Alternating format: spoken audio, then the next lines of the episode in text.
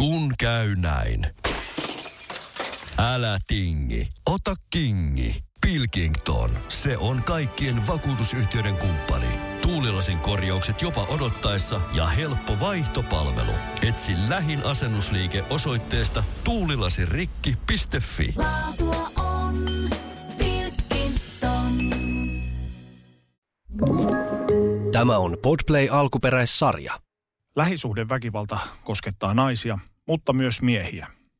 Miehiin kohdistuvasta lähisuhdeväkivallasta poliisin tietoon tulee 23,5 prosenttia, mutta vain 3-4 prosentissa tapauksissa mies tekee rikosilmoituksen.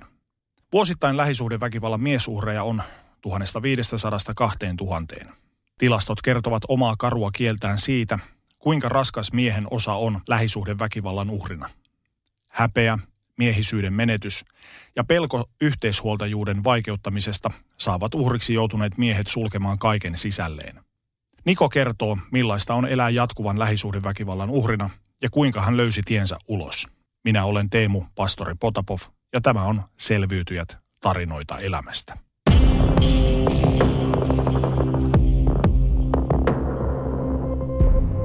Terve Niko. Moro, moro. Kiitos rohkeudestasi tulla puhumaan tästä vaikeasta ja usein hyvin hävetystä asiasta. Ei mitään, kiitos. Kiitos sulle, kunnia olla täällä. Mitä se vaati sulta tulla tänne? Vuosia, vuosia käsitellä asiaa, mutta sitten myös haluaa ja tahtoo tyhjentää ja ehkä puhua asiasta ääneen. Tekee hyvää mulle ja tekee varmasti hyvää myös monille muille, ketkä tämän saattaa kuulla. Ja Mä oon jo pitkään yrittänyt päästä tekemään tällaista tai tästä kyseisestä aiheesta haastattelua, mutta haastateltavan löytäminen tähän on ollut todella haastavaa. Mä oon saanut joitain yhteydenottoja tässä vuosien varrella, mutta enemmän tai myöhemmin ehdokkaat ovat alkaneet pelätä sitä ulostulemista. Ja monissa kieltäytymisissä on mainittu just tämä häpeä, mutta esille on nostettu myös pelkoa siitä, että näiden miesten tapaamisoikeutta heidän lapsiinsa vaikeutettaisiin sen myötä rajustikin. Ja sitten ei ole halunnut ottaa sitä riskiä. Miksi sä olit valmis puhumaan tästä aiheesta?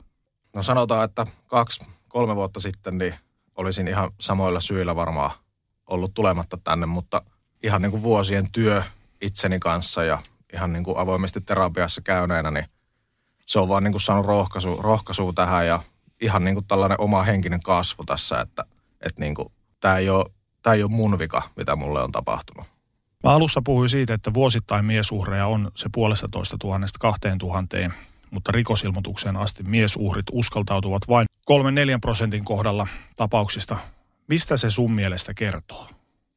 En pysty vastaa, mutta tota, varmaan, varmaan nimenomaan näistä niin kuin siitä häpeen tunteesta ja sit siitä, kyllä jos on lapsia, niin itsekin mä oon törmännyt siihen, että, että kyllä se niin kuin on silleen, että äiti sanoo ja sitä kuunnellaan ja isä todistaa, mies sen pitää todistaa pitkälle itteensä ja pitkälle sitä juttua, että äiti voi niin kuin sanoa, mitä sylki suuhun tuo tyyppisesti. Näin mä oon asioita kokenut ja mä oon joutunut sitten niin kuin pitkälle myös todistelemaan itteeni, todistelemaan tapahtumia ja muuta. Se on niin kuin henkisesti todella raskas polku välillä kävellä, mutta en mä tätä enää niin kuin halua hävetäkään, enkä mä tätä halua niin kuin piilotellakaan enää millään tavalla, että tällaista tapahtuu ja sitä tapahtuu varmasti monille myös vielä ja tulee tapahtua ja se ei ole niin kuin, se ei ole kenenkään sen miehen vika ainakaan siinä vaiheessa, että siitä pitäisi uskaltautua tulla niin kuin ulos ja tavalla tai toisella. Se ei varmasti kenellekään helppoa ainakaan heti. Se varmasti vaatii pitkän prosessin käydä se niin kuin homma läpi. Siinä niin kuin kuitenkin tuhoutuu osa sellaista niin kuin minuutta ja osa itsetuntoa ja ihan niin kuin siis kyllä siinä pitää käydä läpi monia, monia asioita ja monia juttuja ennen kuin sitä niin kuin uskaltaa lähteä rehellisesti niin kuin käymään läpi, että mitä, mitä tapahtuu. Niin sanoit tuossa, että miehen pitää todistella, isän pitää todistella, eli sun mielestä tai sun näkemyksen, sun kokemuksen mukaan miehellä on todistelmisen taakka. Oh, oh. Minä olen hyvä isä. Joo, joo, kyllä. Ja sitten niinku tavallaan ne vertaisvirheet, sanotaan, että jokainen meistä tekee ainakin virheitä. Näin on, näin on todettava. Mäkin olen tehnyt virheitä. Mutta niinku niiden esille kaivaminen vaikka, niin kyllä se niinku niistä pois tuleminen miehenä on paljon vaikeampaa mun mielestä ja mun näkökulmasta. En mä usko, että asiaa helpottaa sitten, että tuolla on viranomaisia lastenvalvojia ja ihmisiä, jotka on esimerkiksi naisia. Mm. En mä sano siinä, että siinä on mitään väärää tai huonoa, mutta on siinä niin kuin tavallaan sellainen tietty perspektiivi ollut aina, niin kuin, että jos mun pitää sellaiselle täti-ihmiselle mennä, mennä sen jälkeen niin kuin kertomaan omaa näkemykseni siitä, kun lasten äiti on kertonut jotain, niin mä kyllä havaitsen jo niistä kasvoista, ennen kuin mitä on niin kuin puhettavissa, niin kuin, että mä oon tässä se syyllinen ja mun pitää todistaa ennen kuin, niin kuin sanakaan on sanottu. Niin pitkään on käyty keskustelua nimenomaan siitä, että miesten osa tällaisissa yhteishuoltajuustapauksissa, niin se on aina vähän heikompi. Oh. Ja siihen on lakimuutosta monelta, monen otteeseen yritetty hakea ja on, on järjestetty erilaisia vetomuksia ja muuta. Joo, kyllä. Toivottavasti asiaan tulee jotain niin kuin edistystä.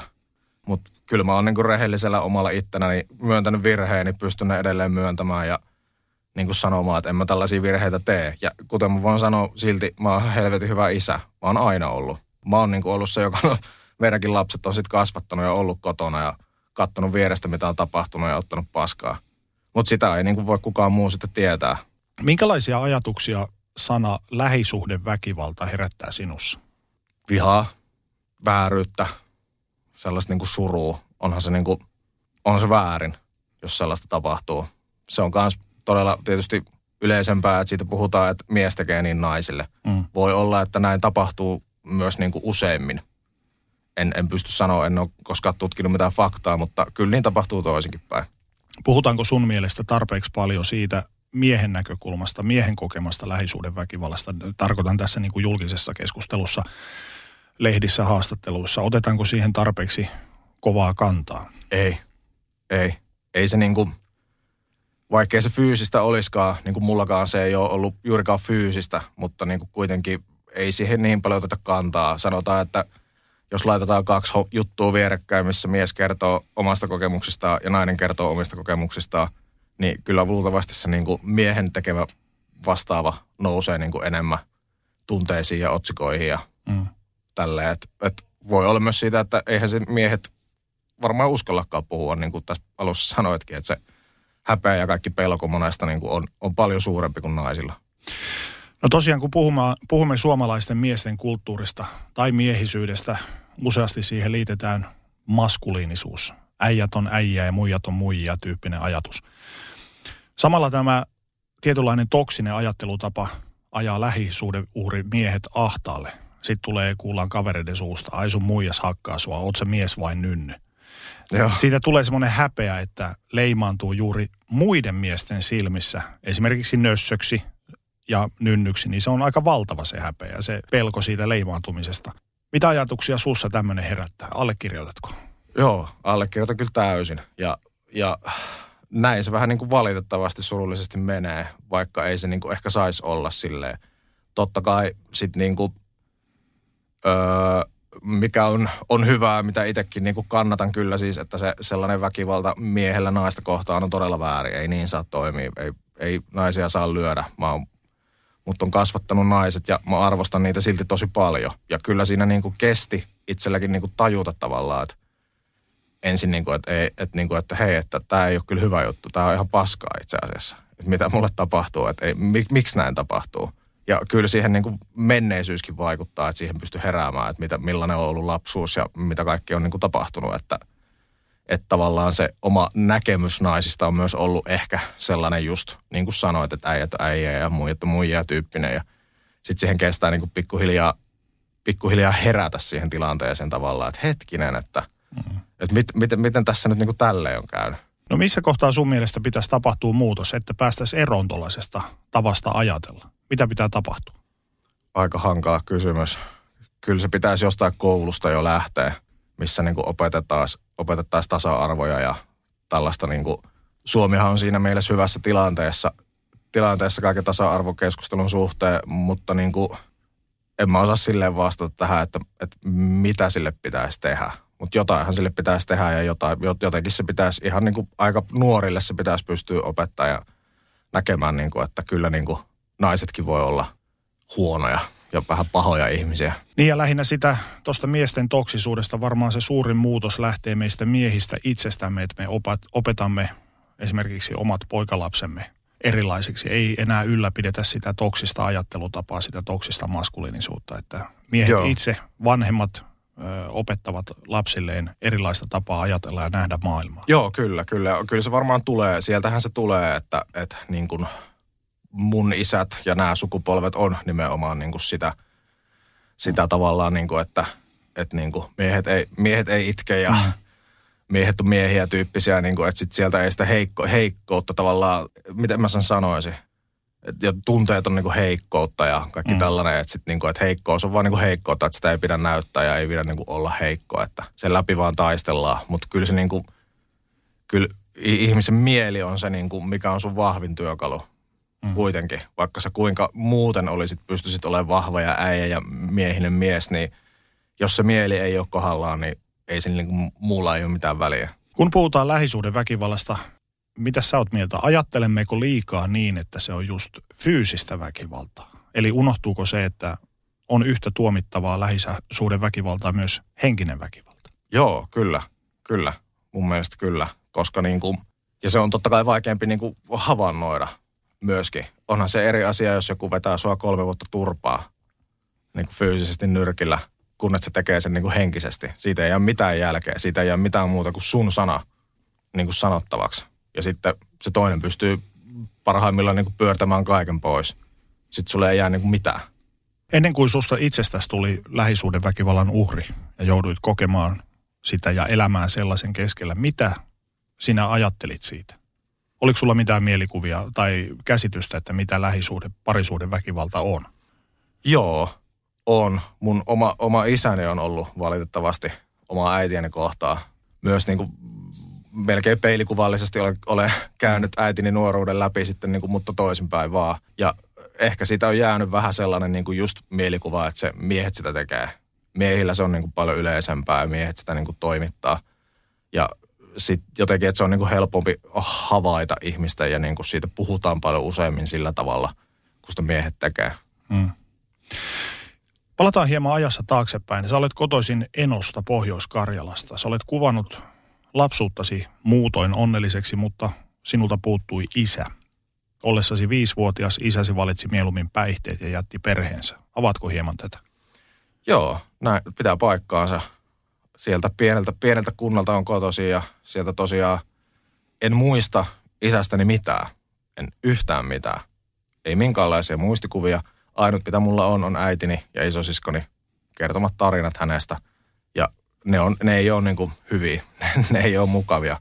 Ja hänellä oli tosiaan ongelmia, varmasti päänsisäisiä ongelmia paljon. Ja tota, ruokitsi niitä sitten varmasti viinalla ja kaikella muulla, mitä pystyi löytämään. Ja siitä kärsi sitten kaikki. Ja mulla on niin kuin, isosisko on kertonut tarinoita, että hänen on pitänyt kasvaa aika, aika aikuiseksi, kun on pitänyt miettiä, miten suojella, suojella pienempää. Mä en muista mitään tästä tosiaan. Mun mm. ensimmäiset lapsuutkuvat liittyy aina äitiin ja hänen kanssa koettuihin juttuihin. Ei, ei silleen, niin kuin, että sen, sen suhteen, tai siis sen jälkeen tavallaan, kun isä on päättänyt lähteä ja hävisi elämästä, ei koskaan sen jälkeen tullutkaan takaisin, pitänyt mitään yhteyttä, niin sen jälkeen on avautunut sellainen niin kuin mukava lapsuusmuisto. Pelkkää, periaatteessa pelkkää silleen hyvää omista vanhemmista, eli äitistä ja isosiskosta ja hänen perheestään niin kuin sanottavaa. Ja kaikkea mukavaa on kuitenkin lapsena tullut koettua, että Miten isäsi lähteminen vaikutti mielestäsi sinuun? Tar- tar- tarkoitan tätä sillä, että sulla ei ollut enää miesmallia, isäkuvaa, Joo. isää. Miten se on vaikuttanut sinuun? on se vaikuttanut suuresti. Se on ehkä vasta aikuisena tavallaan ymmärtänyt paremmin, että miten se vaikutti. Ää, silloin pienenä, pienempänä se, kyllä se oli semmoinen häpeän tunne välillä koulussa, kun muut kertoi muut kerto isästä ja äitistä. Mulla ei ollut kuin äiti kerrottavana siinä, niin se toi sellaista pientä häpeän tunnetta. Kyllä se toi sellaista yksinäisyyden tunnetta paikotelle, että et, et ei ollut ketään kenen kanssa tehdä niitä, mitä isät niin poikien kanssa yleisesti tekee. Näitä klassisia pelataan palloa ja mitä, mitä muuta niin kuin voi olla, mitä isät pojat silleen tekee, käy ongella ja vastaavaa. Ei ollut niin kuin mitään tällaista. Sitten piti keksiä itse. Sitten niitä, sit niitä alkoi niin kuin vähän niin kuin päässään luomaan niitä juttuja, että, mm. että olisipa kiva, kun tässä olisi nyt joku isä ja isän kanssa voisin tehdä tätä. Ja sitten se teki, teki mulle, mulle myös sellaiset, että mä oon tosi pienestä asti tykännyt niin kuin lapsista, pienemmistä lapsista. Mä oon aina halunnut lapsia ja tykännyt niin kuin ihan tosi paljon lapsista ja ollut niin kuin pienenä sitä mieltä, että musta tulee vielä joskus isä. Ja sitten sit kun musta tulee isä, niin mä teen niin kuin kaiken sille eri tavalla kuin mun isä teki. Et mä haluan olla kaikkea muuta kuin se. Koetko, että isäsi lähtemisellä on ollut mitään vaikutusta siihen, miten esimerkiksi luotat ihmisiin?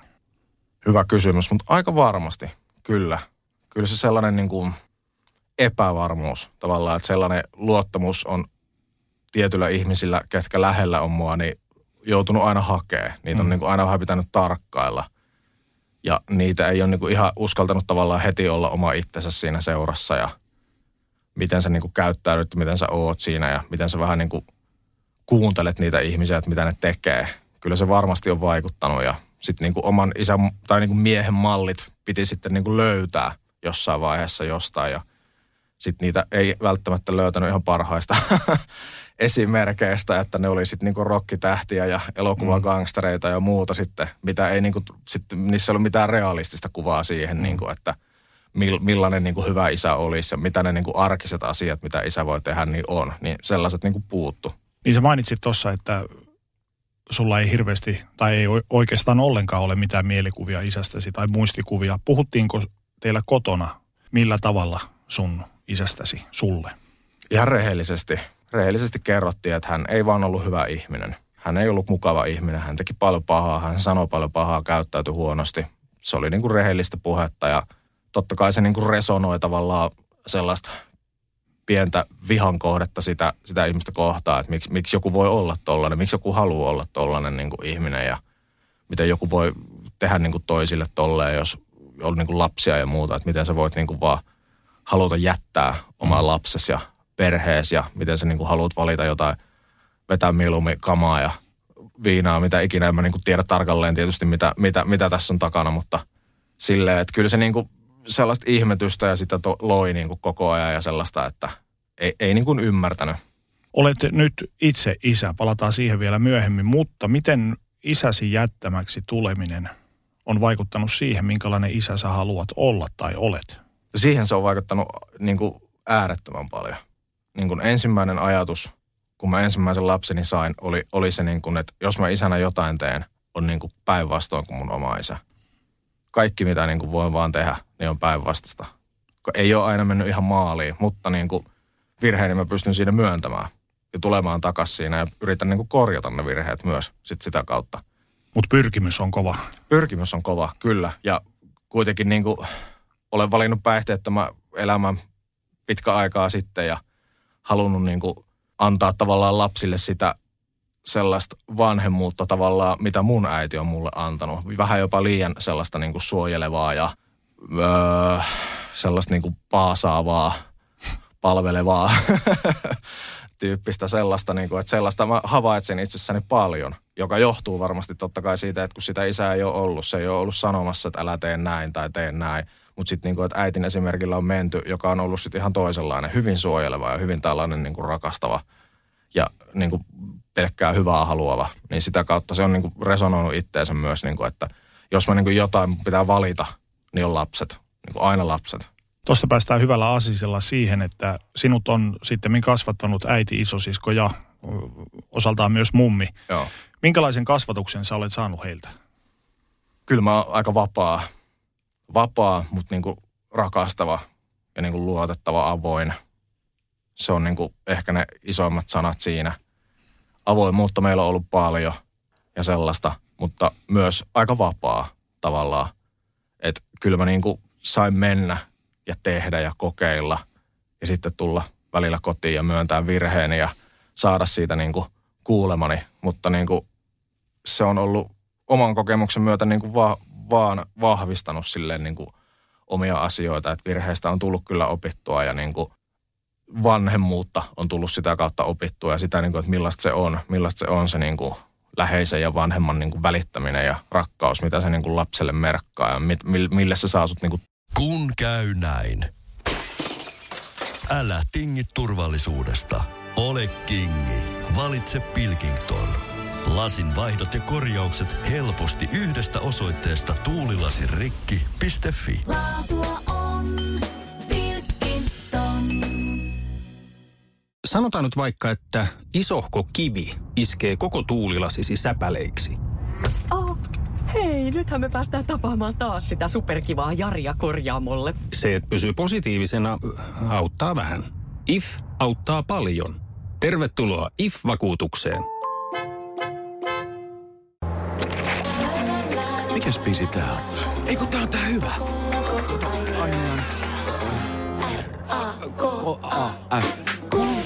Hei, nyt mä sanoin niin ja selväks tein. Mä lähden tänään litukaan. Se ei maksa mammona. Sun kesäherkkus on ihani. En tiedä kuinka sanoisin sen paremmin. Little, little, little, little, little. Käy kuumana kesään. Tuntee. Olet kolmen naisen kasvattama. Miten se on vaikuttanut sun naiskuvaasi? Suuresti, suuresti. Siis niin kuin se arvostus naisia kohtaan on aika kova. Naisista on vaikea välillä ollut ajatella niin kuin silleen, niin kuin sanoit, pahaa. Kesti pitkään ymmärtää niin kuin itse, että nainen tekee mulle pahaa. Että niin kuin se on ollut aika sinisilmästä niin kuin nuoruusvuosista pitkälle niin kuin sitten aikuisikää sellaista, niin kuin, että naiset on niitä, ketkä kasvattaa ja pitää huolen. Entä miten sä koet, miten äitisi, mummisi ja isosiskosi opettivat sinua miehisyyteen, miehenä olemiseen? No siihen taas ei, ei niin kuin hirveästi ehkä tullut silleen, silleen niin kuin mitään konkreettista, vaan nimenomaan sellaista niin kuin avoimuutta, rehellisyyttä on opetettu tosi paljon, mikä ei ole, on sitten ollut vain, että oot mies tai nainen, niin näin pitää niin kuin tehdä.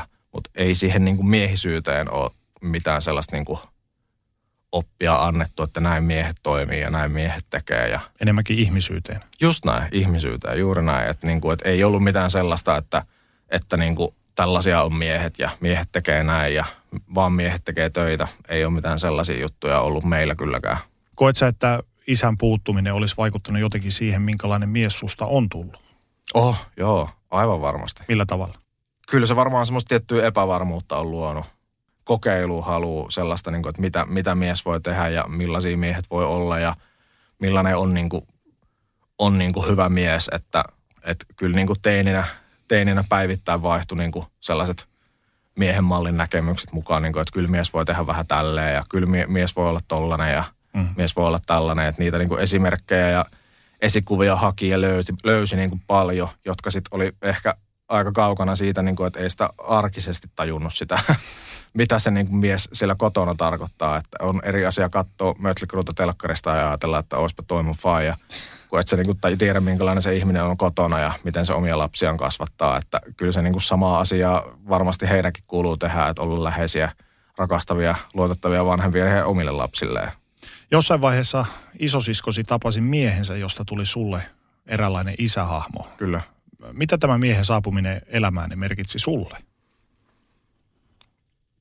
Äh, kyllä se merkitsi niin kuin paljon. Senkin on vasta aikuisiällä ehkä ymmärtänyt, miten, miten paljon se merkitsi, mutta niin kuin, kyllä se, niin kuin, se vielä vähän lähens niin kuin mun välejä siihen isosiskoon ja hänen, hänen niin kuin perheeseensä. Että hänen, hänen miehellä on, on niin kuin edelleen maatila, jonne sisko sitten muutti, jossa mä vietin paljon aikaa ja kävelin vaan niin kuin tämän miehen perässä paikasta toiseen. Kuuntelin, mitä hän puhuu, mitä sanoo, mitä tekee ja otin sitä niin kuin pelkästään imin sitä mallia ja oikeastaan nyt kun on aikuisena miettinyt, mitä se on merkannut, niin ihan vaan sitä, niin kuin, että, että siinä oli läsnä joku. Mm. Siinä oli joku vaan mies niin kuin läsnä, sä sait olla siinä, niin se oli jo niin kuin ihan hirveästi. Se teki Minkä- niin kuin tosi paljon. Minkälaisena sä näit hänet nuorempana? Miten sä kuvailisit häntä? Sankarina. Joo. Vaikuttiko mielestäsi tämmöinen olematon isäsuhteesi siihen, miten sä suhtauduit häneen? Kyllä. Kyllä. Jos sä näit hänet sankarina ja, ja tosiaan sulla ei ollut isä, isää, isähahmoa, koet sä, että sä olisit jotenkin tarrautunut häneen tai jotain tällaista? en mä ehkä tarrautunut, mutta mä niinku hain sellaista niinku tavallaan, sellaista niinku paras kaveri Mm. tyyppistä niinku juttua siinä, että et, et hänen kanssa tuli niinku tehtyä sitten ne asiat, mitä halusi tehdä. Pelattiin vähän Nintendoa ja pelattiin palloa ja ajettiin mopolla ja tehtiin maatilahommia ja ajettiin traktorilla ja kaikkea tällaista. Niin että sit siinä vaan niin halus olla mukana. Mm. Halus vaan olla mukana ja niin halus olla vaan se ihmisen seurassa. Sekin riitti, niin kuin, että sai vaan olla siinä seurassa. Jossain kohtaa esiteini-ikää väistämättä tulee se vaihe, kun lapsen kanssa käydään keskustelu ihastumisista ja seurusteluista ja muista tähän liittyvistä jutuista. Isäsi ei ollut paikalla, niin kävitkö nämä keskustelut äitisi, mummosi ja isosiskosi kanssa vai sitten tämän isosiskosi miehen?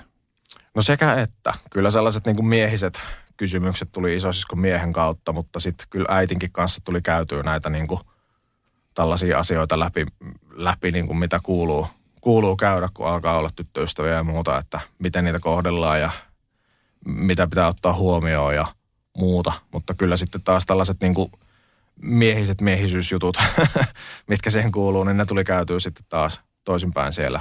Että kyllä niistä, niistä esimerkiksi jotain seksuaalisia juttuja, pusutteluja ja muuta, niin ne tuli käytyä sitten, niin ei niitä, niitä ei vaan pystynyt, niitä ei ile, ilennyt äitille puhua. Minkälaisia ohjeita tai neuvoja sait heiltä ajatellen esimerkiksi vaikkapa seurustelua? Samoja. Pitää Joo. olla avoin, rehellinen. Toista pitää ottaa huomioon. Muistatko, milloin ensimmäiset ihastumisesi tapahtuivat? Joo, silloin yläasteikäisenä 14-15. Minkälaisia muistoja sulla on niistä? Ihan hyviä. Ihan hyviä. Kyllä ne oli lämpimiä ajatuksia, mitkä siitä niin kuin heräs. Sellaisia, että tällaista, tällaistakin niin kuin voi kokea ja tämä on niin kuin parhaimmillaan aika mukavaa. Ensimmäinen seurustelusuhteesi oli 4-15-vuotiaana. Miten sä kuvailisit sitä? No se oli sellaista ensi, ensi höpö, höpö missä kokeiltiin ja löydettiin niin kuin tavallaan sitä seuraavaa askelta. Aika luonnollinen. Mihin se päättyi? Uh, se taisi päättyä siihen, että se tyttö ei vaan enää halunnut ollakaan mukaan. Ja se päättyi ihan onnellisissa, sopuisissa merkeissä? No, no silleen joo. Olimme surullinen, mutta niin kuin siitä päästiin yli. Niin minkälaisia tuntemuksia se herätti sussa äh, siinä vaiheessa, kun tämä ensirakkaus loppui? Uh, no sellaisia masentavia, surullisia, vähän syyllistäviä, teinkö mä jotain väärin ja olisinko mä voinut tehdä jotain paremmin. Minkälaiseksi seurustelukumppaniksi sä kuvailisit tuon aikaista itseäsi? Olin mä varmaan aika kokematon ja aika naivikin varmaan. Miten tuon ensimmäisen niin sanotusti virallisen seurustelusuhteen jälkeen ihmissuhteesi kehittyivät? No sit siinä tuli sellaista niinku, ehkä pientä taukoa ja samanlaista sellaista niinku, että piti vähän niinku odotella ja hakea, että sitä ihmistä uskaltaa lähelle päästä ja siihen uskaltaa luottaa ja vähän niin kuin, että miksi, miksi, miksi se haluaa mun kanssa olla ja onko tämä nyt niin kuin varmasti, varmasti niin kuin tota, niin kuin mun, mun, mulle hyvää ja tälleen. Sä olet saanut esikoisesi suhteellisen nuorena jo 19-vuotiaana. Joo. Minkälaisen suhteen aikana tämä esikoinen syntyi? Uh, se syntyi sellaisessa rehellisesti sanottuna tällainen aika fling-tyyppinen mm. tyyppinen suhde, vahinko. Mutta tota, kuten sanoin, pienestä asti mä oon tykännyt lapsista. Jos oli kaveriporukoissa, oli pieniä sisaruksia, niin mä tykkäsin tosi paljon leikittää niitä, että se, se niin kuin herätti sellaista iloa tavallaan, että nyt mä pääsen kokeilemaan tätä, nyt mä pääsen tekemään tätä. Totta kai 19-vuotias on, nyt kun on ajatellut, niin onhan sekin vielä lapsi. Siinä oli itselläkin paljon kasvettavaa ja kyllä siinä teki välillä itsekkäitä päätöksiä – että teki mieluummin niitä omia asioita vielä loppuu. Mutta tota, kyllä se niin kuin oli innokkuutta. Siinä oli tosi paljon innokkuutta ja halukkuutta olla niin kuin isä ja olla sille lapselle niin kuin jotain, jota niin kuin itse ei ole saanut olla ja kokea. Tehdä niin kuin asioita, miettiä, että nyt mä voin viedä tämän tänne ja nyt mä voin tehdä tätä, mitä mä en ole niin kuin saanut. Ja... Sanoit, että lapsi syntyi yllättäen ja pyytämättä ja kysymättä flingin, fling-tyyppisen suhteen kautta. Olitteko ehtineet kauan seurustella ennen kuin kuulit, että tyttöystäväsi tai tapalemasi henkilö on raskaana? Ei me ehkä puolisen vuotta. Miltä se tuntui kuulla tällaiset uutiset? Se oli ristiriitasta, koska oli siinä niin kuin rehellisyyttä ajatella, niin kuin, että, että tämä suhde ei luultavasti tule niin kuin kestää. Me ei niin kuin olla niin kuin loppuelämää. Mm. Se, se, se pystyi sanoa itselleen rehellisesti jo niin kuin aika nopeasti, kun lapsi oli syntynyt ja siinä oli yritetty olla tavallaan yhdessä ja näin. Niin se, se niin kuin valaistui siinä, mutta missään vaiheessa se ei niin kuin hävittänyt mulla sitä niin kuin halutta, halukkuutta olla isä, olla osa sitä niin kuin lapsen elämää. Sinusta tuli isä, olet aina halunnut lapsia, olet tykännyt lasten kanssa leikkimisestä ja muusta. Mutta miten tuo isäksi tuleminen muutti sua? Sä sanoit, että sä olit myös itse vielä vähän lapsen omainen ja vähän ehkä lapsikin. Joo, kyllä. Jouduit sä kasvamaan nopeassa tahdissa aikuisemmaksi? Kyllä se opetti vastuuta. Opetti vastuuta ajattelemaan niin kuin tavallaan, että, että tässä on joku muu, muu, kenestä pitää myös pystyä huolehtimaan ja kenen kanssa pitää pystyä olemaan läsnä, että, että oli niin kuin harrastuksia ja muuta, missä meni välillä pitkään ja myöhään, niin sit piti pystyä niin kuin vähän realisoimaan, että näin ei voi niin kuin koko aikaa olla ja mun pitää välillä pystyä sanoa ei jonnekin ja niin kuin lähteä aikaisemmin ja lopettaa, lopettaa reenaamiset ja systeemit niin kuin ajallaan, että jaksaa aamulla herätä ja olla niin kuin virkeänä ja pystyy niin kuin toteuttaa lapsen kanssa niitä juttuja, mitä haluaakin sitten tehdä. Kuten itse jo totesit, niin tiesit, että ette tule olemaan yhdessä kiikkustuoleissa vanhu, vanhainkodissa vierekkäin, että se suhde päättyy ennemmin tai myöhemmin. Teillä oli nyt kuitenkin lapsi. Sä olit sinkkuisä ö, vapailla markkinoilla jossain kohtaa, kunnes 22-vuotiaana löysit uuden kumppanin. Minkälainen Niko sukelsi tuohon uuteen suhteeseen? Uh, siihen sukelsi aika silloin vielä itse varma, hyvin tulevaisuuttaan niin kuin näkevästi tietävää, että mitä elämässä tulee tapahtumaan. Minkälaisia ne suunnitelmat oli? Uh, no mulla on musataustaa. Siihen kuuluu paljon sitä, että tätä hommaa tehdään, tätä hommaa tehdään niin kuin pitkään ja tosissaan. Sitten niin kuin ihan normaali duunikuviot totta kai oli siinä mukana. Siinä oli liik- mun paljon ollut liikunnallisuutta aina. Kaikki tämä kuulu siihen mukaan. Ja sitten se, niin kuin, että, että lapsen elämässä ollaan läsnä ja hän niin kuin tulee olemaan myös niin kuin sitten tässä mukana läsnä. Totta kai sitten kun erot oli ollut ja muuta, niin se pieni sellainen niin kuin mm, miten mä sanon, aina epävarmuus sitten, että kun totta kai lapsi ei aina ollut mulla, niin sitten se niin kuin, että miten se vaikuttaa siihen, siihen niin kuin olemiseen ja näkemiseen ja muuten. Että milloin vaikka uuden kumppanin esittelee ja mm. tälleen, niin semmoista pientä epävarmuutta, mutta muuten olin kyllä, olin kyllä niin kuin hyvin niin kuin itseni näköinen ja oloinen silloin, silloin vielä. Tapasit uuden naisen. Minkälaisena, millaisena näit ja koit hänet? Se alku oli aika huumaavaa sellaista niin kuin, siinä tuli hänen, hänen, hänen puoleltaan just oikeita sanoja oikeassa paikassa oikeaan aikaan ja nehän imartelee ketä vaan silloin, niin olihan se sellaista niin kuin jalat alta tyyppistä hommaa. Miten tapasitte? Aa, me tavattiin sellaisessa musiikkitapahtumassa. Mikä sun mielestä hänessä viehätti ja koukutti sua? Oliko se nämä oikeat sanat oikeassa Joo, paikassa? se oli just ne oikeat sanat oikeassa paikassa. Sellainen niin kuin Tiesi, mistä naruista vedellä. Juuri näin, juuri näin. Oikeat narut oikeassa paikassa. Ja sitten totta kai niitä ei silloin osannut nähdä. Nehän tuntuvan niin kuin pelkästään hyvälle. Ajattelin, että tämähän nyt menee hyvin, niin kuin, että kaikki, kaikki on hyvää ja kaikki on mukavaa ja mä oon superhyvä ja mukava ja ihana ja kaikkea. Niin eihän sinne niin kuin voinut, voinut mitään muuta kuin olla vaan niin kuin siinä huumassa mukana. Hullaanuitko? Joo. Minkälainen tai millaisia teidän suhteenne ensiaskeleet olivat? Etenittekö nopeassa tahdissa vai oliko siinä semmoista, että no katsotaan mitä tulevaisuus tuo tullessaan? Kyllä se eteni aika nopeasti. Se eteni just nopeasti niillä oikeilla sanoilla ja oikeanlaisilla hetkillä ja sellaisilla, niin kuin, että sitten siinä jotenkin niin kuin halusi olla sen ihmisen kanssa koko ajan, kun tuntui, niin kuin, että hän, hän haluaa olla mun kanssa ja sanoa ne oikeat asiat oikeissa paikoissa ja pystyy niin kuin luottamaan tai niin kuin ottamaan sen niin kuin oman luottamuksensa, tai että, niin kuin, että mä pystyn mm. luottamaan, että tämä henkilö varmaan nyt niin kuin oikeasti tykkää musta ja haluaa mulle hyvää ja tälleen, että hänen kanssaan oli niin kuin silloin hyvä olla vielä. Suhteesta, jossa sait lapsesi, niin tiesit, että se ei tule jatkumaan loppuelämään, mutta oliko sinulla tästä semmoinen fiilis, että tässä on elämäni suuri rakkaus? Silloin alkuun, kyllä. No minkälaiseksi teidän arki sitten muodostui? Arki oli alkuun. Se oli varmaan ensimmäisen vuoden, puolitoista, kaksi vuottahan se oli sitä sellaista niin kuin mukavanlaista huumaa.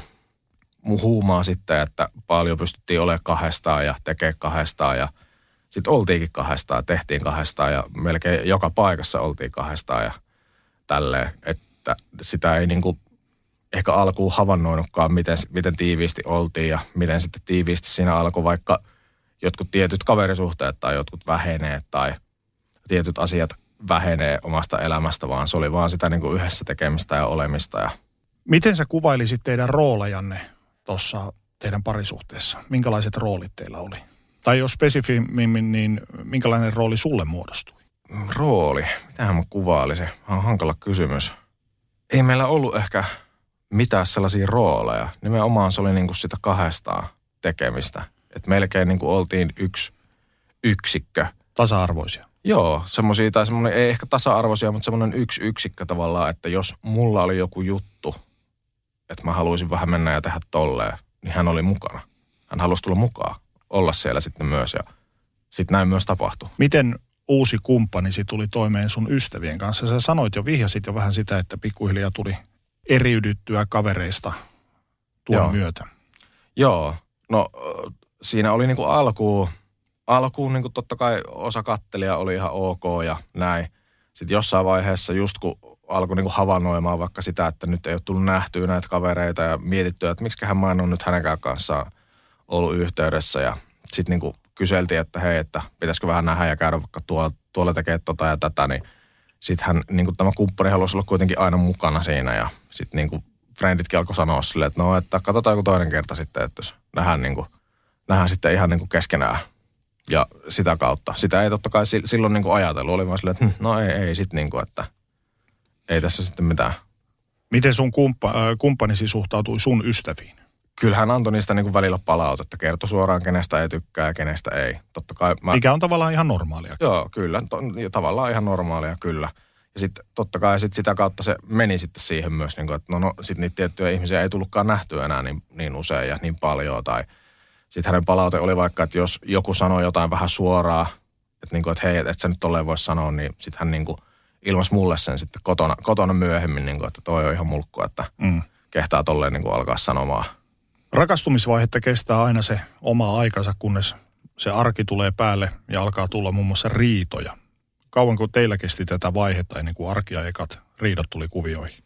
ehkä ne oikeat sellaiset oikeat riidat, niin kyllä siinä meni just varmaan sellaisia vuoden päivät. Minkälaisista asioista teillä sitten tuli riitaa tai riitoja? Mm, eh, no kyllä niin kuin ensimmäisiä asioita, mitä tuli, mistä tuli niin kuin riitoja, oli sitten yhtäkkiä se yhteinen aika, jota oli kuitenkin koko ajan, kun nyt jälkeenpäin on miettinyt. Sitä oli koko ajan, kaikki piti tehdä yhdessä. Mutta sitten jos olikin jotain, niin kuin, että mä halusin tehdä jotain itekseen, ja sitten kun oli lapsi, niin sitten siitä alkoi tulla sitä riitaa. Oliko ne aiheet toistuvia vai vaihteliko ne? Mutta se oli yleensä toimista te ö, kinasitte. Joo, ne oli sitä niin kuin to, toistuvasti sitä niin kuin aikaa ja sitä, niin kuin, että, että, että miksi vaan tuon lapsen kanssa pitää aina tehdä tälleen ja olla tälleen, että miksi me ei voida niin kuin yhdessä mennä ja tehdä tolleen tai miksi sä et ikinä tee, vie mua tonne tai on munkaan tälleen tai se oli niin kuin sitä sellaista toistuvaa, toistuvaa tietyn tyyppistä kaavaa, jossa niin kuin syytettiin sitä, mitä mä tein. Oliko riidat huutoa vai mykkäkoulua? Sekä että Kumman itse koit pahempana? se mykkäkoulu on varmaan tehokkaampaa, koska sitten niinku siinä sä lähdet kaivaa sitä, niinku, että mistä tämä nyt johtuu. Ja sitten sen mykkäkoulun kautta pysty hän palaamaan aina siihen, niinku, että noit mitä mä tein. Että kun sä oot tehnyt niinku nyt tälleen, nyt sä teit tälleen ja tossa sä sanoit tota ja tonne sä menit nyt sit mieluummin ja tässä sä sanoit näin ja sitten siitä, niinku, että se oli sitä syyt, sen jälkeistä syyttelyä, josta sitten itse ei osannut niinku palata. Lähit vaan miettimään sitä, että niin no, mi- mitä sitten, että totta kai mä niinku teen, teen tälleen Kumman puolelta sopu yleensä syntyi, kumman aloitteesta? muun Millä tavalla? anteeksi pyytämällä. Koitko syyllisyyttä tekemistä se asioista tai tekemättä jättämistä asioista? Välillä, välillä koin ja välillä sitten kuitenkin pystyin ihmettelemään myös sitä, että miksi, miksi mä nyt tästä nyt niin pyysin anteeksi. Miksi, mä, miksi mun pitää pyytää anteeksi, että mä nyt haluan lähteä vaikka lapseni kanssa käymään puistossa ja jossain rannalla, rannalla hengailemassa, heittelemässä kiviä, mitä vaan niin tehdään lasten kanssa. Ja miksi mun niin siitä pitää pyytää anteeksi, että mä halusin sellaista niin tehdä. Jossain kohtaa teidän suhdetta alkoi näkyä muutosta hänen käytöksessään sua kohtaan vähän enemmältikin. Alkoi tulla kontrolloimista ja haukkumista ja muuta tällaista. Missä vaiheessa suhdetta tämä muutos alkoi nostaa päätään rajummin? se tulee varmaan tuli siinä niin kuin parin vuoden jälkeen. Se tuli niin kuin silleen, että mä aloin niin kuin miettimään sitä konkreettisesti huomaamaan ja niin kuin miettimään, että no eihän tämä niin kuin näin voi mennä, että ei niin kuin, mua voi aina syyttää. Reagoitko sä siihen millään tavalla? Joo, mä yritin sitä niin kuin puhuttaa, olla niin kuin järkevä siinä, että hei, että et, em, em, miksi mun pitää pyytää anteeksi asioita, joita niin kuin ei tarvitse pyytää anteeksi, jotka on niin kuin luonnollisia tapahtumia, että jos mä niin kuin oon hengannut mun lapsen kanssa ja vien sen sinne äitinsä luo takas ja tuun sitten sieltä kotiin, niin tota, miksi mun pitää pyytää sitä niin kuin lapsen kanssa vietettyä aikaa anteeksi? sitten, niin kuin, että se on yhtäkkiä ollutkin pois siitä meidän yhteisestä ajasta, koska se on niin kuin luonnollista. Miten kumppanisi reagoi tähän sun ikään kuin vastalauseisiin? Kaivamalla lisää, syyttämällä niin kuin lisää, että sä aina mieluummin teet sitten niin kuin näin ja sitten sä kuitenkin teet niin kuin mieluummin näin ja sä haluat olla mieluummin, että miksi, mä, miksi sä et halua olla muunkaan ja se oli sitä niin kuin jatkuvaa syyttelyä ja sellaista kaivamista siitä niin kuin omista teoista tavallaan, että sitten se niin kuin puhuu ympäri siihen, että sä alat itse niin kuin miettimään, että, no, niin kuin, että sä joudut palaa siihen, että no, et, et totta kai mä haluan niin viettää sunkaan aikaa ja myöskin, niin kuin, että en, mutta enhän mä voi niin kuin samaan aikaan tehdä, en mä voi tätä lasta tänne jättää yksinään tai en mä voi, niin kuin, en mä voi niin kuin työtä jättää tonne tekemättä tai muuta. Että niin kuin, kyllä niin kuin, näitä pitää pystyä tekemään normaalisti, mutta sitten sitä niin pystyhän osas palata aina sitten sellaisiin asioihin, joita jos mä niin kuin kysyn, että hei, että no sähän teit kans näin. Että kun mä, mä, olin, mä olin vaikka tuossa niin toi ilta vapaalla, niin sä lähdit mieluummin käymään kavereiden kanssa tuolla. Niin hän niin kuin pystyi ohittaa sen ihan vaan niin kuin palaamalla siihen, että, että antoi mulle samanlaisia esimerkkejä kolme, josta menee sitten pää ihan sekaisin, niin kuin, että sä alat miettimään, että öö, kaikki ne läpi ja oot silleen, että niin no joo, mutta toi kerta oli sellainen ja toi oli vähän tällainen ja sitten se niin kuin tavallaan jumiudut siihen, niin kuin, että sä mietit niitä omia asioita. Ja sitten sä niin kuin alat miettimään, että hei, että vaikka ehkä mä tossa tein vähän tyhmästi, tossa mä olisin voinut tulla kotiin. No sit sä pyydät sitä niin kuin anteeksi ja sit sä pyydät ne kaikki anteeksi ja yrität palauttaa sitä tilannetta, mutta että siitä unohtuu se, se tavallaan, että jos, jos puhu, mä puhuin niin kuin hänelle, sitä ei sitten enää käsiteltykään, se niin kuin unohtuu ihan kokonaan. Millaiseksi sun elämä muuttui kontrolloimisen myötä? Sellaiseksi, mm, mikä sitä olisi hyvä sana kuvaamaan, mutta kyllä se niin kuin suppeutui. Suppeutui, että sitten alkoi niin kuin miettimään enemmän, että no, että ehkä mä en nyt niin kuin, ehkä mä en nyt tästä töiden jälkeen näkään kaveria, että ehkä mä menen vaan kotiin. Ja ehkä mä, ehkä mä nyt vaan niin kuin meen tosta ja kaupan kautta ja ostan hänelle jotain kivaa ja yritän pitää hänet niin kuin hyvällä tuulella, että ei tule tehtyä mitään niin kuin väärää. Sitten siitä alkoi pelkää niitä niin kuin omia virheitä, jotka ei edes kaikki ollut virheitä. Ja sitten niitä alkoi niin kuin pelkää niitä omia tekoja, että toivottavasti mä en nyt niin kuin tällä, tällä aiheuta hänelle pahaa mieltä. Ja Huomasiko kukaan ulkopuolinen henkilö tällaista muutosta sussa? jossain vaiheessa, joo, mun paras, paras ystävä, kyllä, silloinen paras ystävä, ei ole enää, jäi pois elämästä, mutta silloinen paras ystävä kyllä joskus rehellisesti kysyi, niin kuin, että miten sä annat, niin kuin, että miksi sä tolleen toi, miten sä annat sen niin kuin, tolleen pompottaa sua, että, että totta kai sä, niin kuin, miksi sä et voi nähdä mua normaalisti, miksi sä sen puhua tolleen, että ei sun ole pakko niin kuin, koko ajan miellyttää sitä ihmistä, että jos sä teet omia asioita, että ei sun niitä tarvitse pyytää aina anteeksi ja ei sitä tarvitse niin kuin, aina miellyttää mikä sun reaktio tuohon oli? Varovainen. Se mm. oli sellainen, niin kuin, että no, että, että, että, niin kuin, no, että, että en mä niin kuin halua riitaa. En mä halua tästä niin kuin mitään huonoa fiilistä kenellekään. No sanoit, että entinen paras ystäväsi ei ole enää elämässäsi. Mikä johti tähän? Varmaan se erkaannuttaminen. Sellainen, niin kuin, että siitä ei vaan tullut niin kuin nähtyä. Sitä ihmistä ei tullut enää nähtyä. Ja luultavasti hän, hän on myös, en ole vielä tänä päivänä päässyt avaamaan asiaa hänen kanssaan, mutta kyllähän varmasti niin kuin ajatteli, että, että ei, tämä ei ole niin kuin vaan hyvä juttu ja hän ei niin kuin pystynyt tekemään asialle mitään.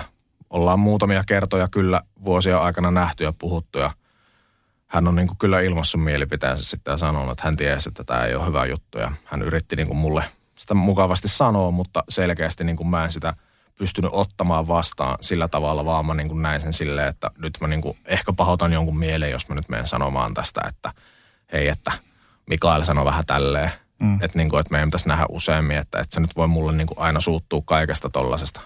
Miten kumppanisi käytös sua kohtaan vaikutti sinuun, sun itsetuntoosi ja minäkuvaasi?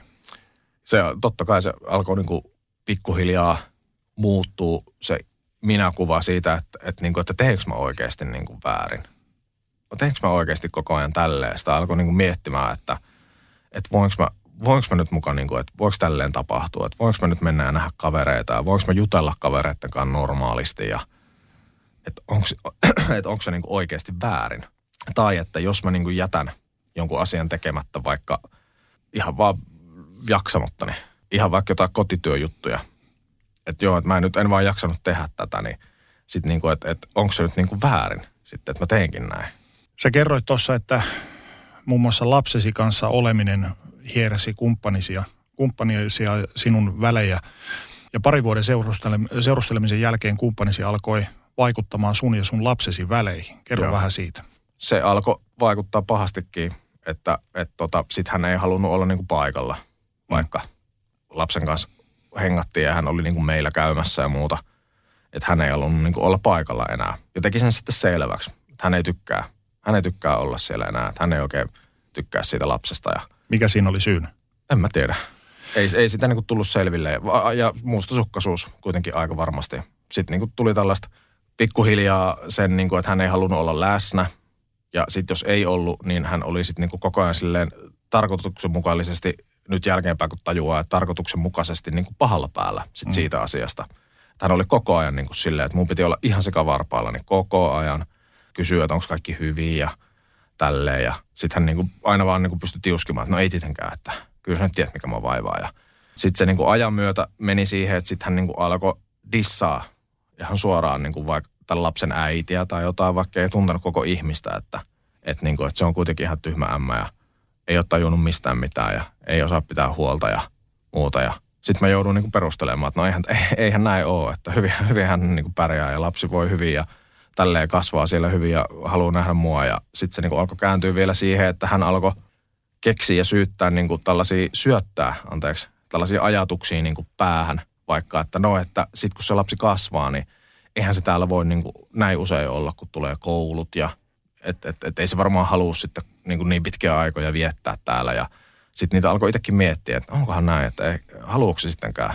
Että ehkä se ei halukkaan olla niin pitkää aikaa. Joo, totta, että sitten kun koulut alkaa, niin ei se voikaan olla niin kuin ihan näin pitkään. Ja sitten niihin alkoi niin kuin uskoa tavallaan itse, koska sitten siinä oli sitä luottamusta jo ja sitä itsetuntoa saatu karistettua niillä syytöksillä siitä, että koko ajan niin kuin jokainen, jokainen teko on väärin, että kun ei enää osaa niin kuin kaupasta ostaa oikeita kamaa ja ei niin kuin osaa siivota ja ei osaa kantaa niin kuin mitään niin kuin telkkariakaan enää niin kuin oikeinpäin oikealle paikalle ja ei niin kuin mikään, mikään ei mene putkeen, niin sitten niitä, niiden kautta sitä alkoi niin kuin miettiä, niin kuin uskomaan tavallaan sitä, että joo, että ei se ehkä halukkaan sitten vanhempana niin kuin olla niin pitkiä aikoja. Joo, että se on ihan totta, että sitten kun koulu alkaa, niin ei voi olla niin kuin, ei voi nähdä niin, kuin niin usein ja se niin kuin sitten alkoi erkaannuttaa silleen, että sitten mä aloin uskoa niitä ja tälle lapsen äitille sitten niin kuin kertoa samoja samoilla sanoilla melkein niin kuin suusta suuhun tyyppisesti, että joo, että sitten kun koulu alkaa, niin ei varmaan kannata niin kuin ihan näin pitkiä aikoja olla ja vähän harvemmin olla, että koulu sujuu ja muuta. Mikä on sitten niin kuin ollut vuosien aikana, kun se vaan huononi ja huononi, niin on ollut myös hyvä asia, että se lapsi ei ole ollut näkemässä ja kuulemassa kaikkea. Mm. Sanotaan nyt vaikka, että isohko kivi iskee koko tuulilasisi säpäleiksi. Oh, hei, nythän me päästään tapaamaan taas sitä superkivaa Jaria korjaamolle. Se, että pysyy positiivisena, auttaa vähän. IF auttaa paljon. Tervetuloa IF-vakuutukseen. Ja nyt on tullut aika päivän huonolle neuvolle. Jos haluat saada parhaan mahdollisen koron, kannattaa flirttailla pankkivirkailijan kanssa. Se toimii aina. Mm. Huonojen neuvojen maailmassa Smarta on puolellasi. Vertaa ja löydä paras korko itsellesi osoitteessa smarta.fi. Juupati juu. Tämä ei ole uutuusnamia. Tämä on karkkipäivää. Kyllä, kyllä. Uutuudet karkkipäivään saat nyt S-Marketista. Elämä on ruokaa. S-Market. Sä sanoit, että pikkuhiljaa hän syötti tätä epävarmuutta sulle ja aloit uskoa niihin, niihin tuota, hänen kertomiin asioihin. Olet aina kuitenkin halunnut olla isä ja sulla oli lapsi. Koit sä oman tunnon tuskia näistä tekemistäsi ratkaisuista tuossa hetkessä vai koitko ne ikään kuin niin, että kumppanisi olisi oikeassa? Sekä että niitä, niitä niin kuin, niistä koki sitä oman tunnon tuskaa ajattelemalla, niin kuin, että, että, että mä en nyt pystykään ehkä hengaamaan niin usein ja tekemään niin usein niitä asioita, mutta että ne syötetyt ajatukset tavallaan palasi siihen ja oli silleen, että no, että ehkä se on ihan totta, että ehkä se on ihan näin, että, että, niin kuin, että kun koulu, koulu on alkanut, niin kannattaa niin kuin olla siellä ja keskittyä siihen koulun käyntiin ja nähdä vähän harvemmin, niin ei tule sitten niin kuin matkustettua ja muuta, että sitten niin kuin keksi jopa itse itselleen niitä niin kuin syitä, miksi se oli niin kuin olevinaan hyvä asia, josta sitten se niin kuin ikävän tunne pääsi kasvamaan jota sitten niin kuin ei enää osannut käsitellä jossain vaiheessa, että ei, ei oikein tunnistanut enää, että mistä, mistä tämä, mikä tämä tunne on. Yrittikö lapsesi äiti tai joku muu ulkopuolinen auttaa tämän tilanteen korjaamisessa? Joo, oma äiti ja lapsen äiti. Totta kai kyseenalaisti niin kuin asiaa, että no, että... Menikö ne kuuroille korville? Silloin meni mulla, joo, mm. kyllä. Mutta kyllä ne oli niinku selkeitä kysymyksiä, että et, et ehkä, ehkä tämä nyt ei ole näin, että miksi ei niinku lapsi haluaisi isänsä kanssa viettää aikaa ja miksi hän ei niinku mukaan haluaisi sinne tulla ja vaikka koulu on ja näin. Että kyllä niinku ala-asteikäisille voi niinku vapaa-päiviä pyytää ja vähän läksyjä pyytää mukaan, että ei se nyt niinku niin just ole. Että hän varmasti kyllä haluaa niinku viettää aikaa siellä. No miten sitten tänä päivänä, minkälaisia ajatuksia nuo tuolloin tehdyt ratkaisut herättävät sussa nyt? Vihaa. Kyllähän niin kuin ne kaikki, kaikki... Häntä vai itseäsi kohtaan? Sekä että. Mm. Sekä että. Kyllä siinä niin kuin miettii, että, että miksi, miksi on antanut tehdä niin. Miks, miksi mä niin kuin menin tekemään tolleen. Koska mä olisin voinut vaan niin kuin pitää pääni sanoa, että ei nyt näin ole. Ja niin kuin, että kyllähän nyt niin kuin läksyjä voi täällä tehdä ja niitä voi pyytää ja – että niin kuin opettajilta ja keneltä vaan. Mm. Ja sitä aikaa voi niin kuin aivan yhtä lailla viettää silti, vaikka koulut on käynnissä ja asuttiin siis eri paikkakunnilla ja tälleen, että matkaa oli, matkaa oli niin tota, silti, että he niin kuin kyllä yritti sitä kyseenalaista ja olla silleen, että kyllähän nyt niin kuin olisi ihan hyvä idea nähdä ja tulla käymään ja muuta. Kuinka totaaliseksi toi erkaannuttaminen ja etännyttäminen meni? Kyllä se meni tosi totaaliseksi. Siis sellaiseksi, niin kuin, että sitten se, sit se puhuminen just, että ensin se oli sitä puhumista siitä, niin kuin, että, että jospa nyt niin kuin ei, ei näin usein ja näin pitkiä aikoja, että koska koulut ja koska niin kuin välimatka ja siihen tuli niin kuin pysty kaikki, kaikki tekosyyt ensin, ke, ensin keksimään ja sitten sit jos mä niin kuin niitä pystyin vielä, vielä niin kuin omassa mielessäni ja hänelle ääneen sanomaan, että no, että ei se nyt niin kuin aina voi näin olla, että kyllähän tässä nyt olisi mukava – vaikka niin kuin loma-ajat viettää, syysloma-ajat viettää yhdessä ja tehdä jotain, niin sitten se meni siihen, että no entäs me?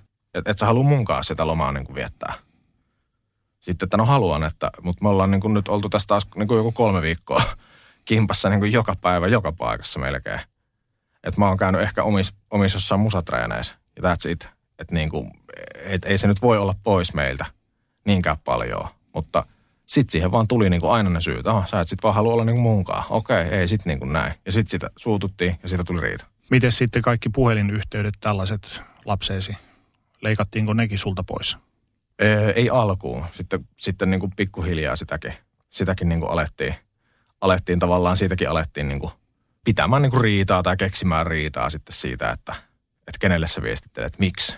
Aha, no mitä sä sille laitoit? Ja kaikki piti niin kuin saada selville ja kaikki piti saada tietää. Ja sitten jos niin kuin vaikka kerto, kerto, että mistä laittoi viestiä ja kysyi vaikka, että miten on mennyt ja minkälaisia juttuja on koulussa tapahtunut ja muuta, niin sitten niin niistäkin hän alkoi kääntää sitten sen niin, että hän, hänestä tuli niin kuin tosi dissaava sitä lasta ja kaikkea sitten, mitä hän siellä niin kuin teki äitinsä luona kohtaa. Miten lapsesi? Miten hän reagoi kaikkeen? Eihän Siihen, varmaan... että sä et ollut enää paikalla tai et pitänyt yhteyttä. Eihän, en, en osaa sanoa. Ei hän oikein osannut niin kuin varmaan silloin vielä reagoida siihen, mutta on ollut surullinen kyllä. Olen omalta äitiltäni kuullut tästä, että hän on ikä, ikävöinyt kovinkin välillä. Pian tämän jälkeen kumppanisi olikin itse raskaana. Muistatko, mitä ajattelit tuona hetkenä, kun kuulit uutiset?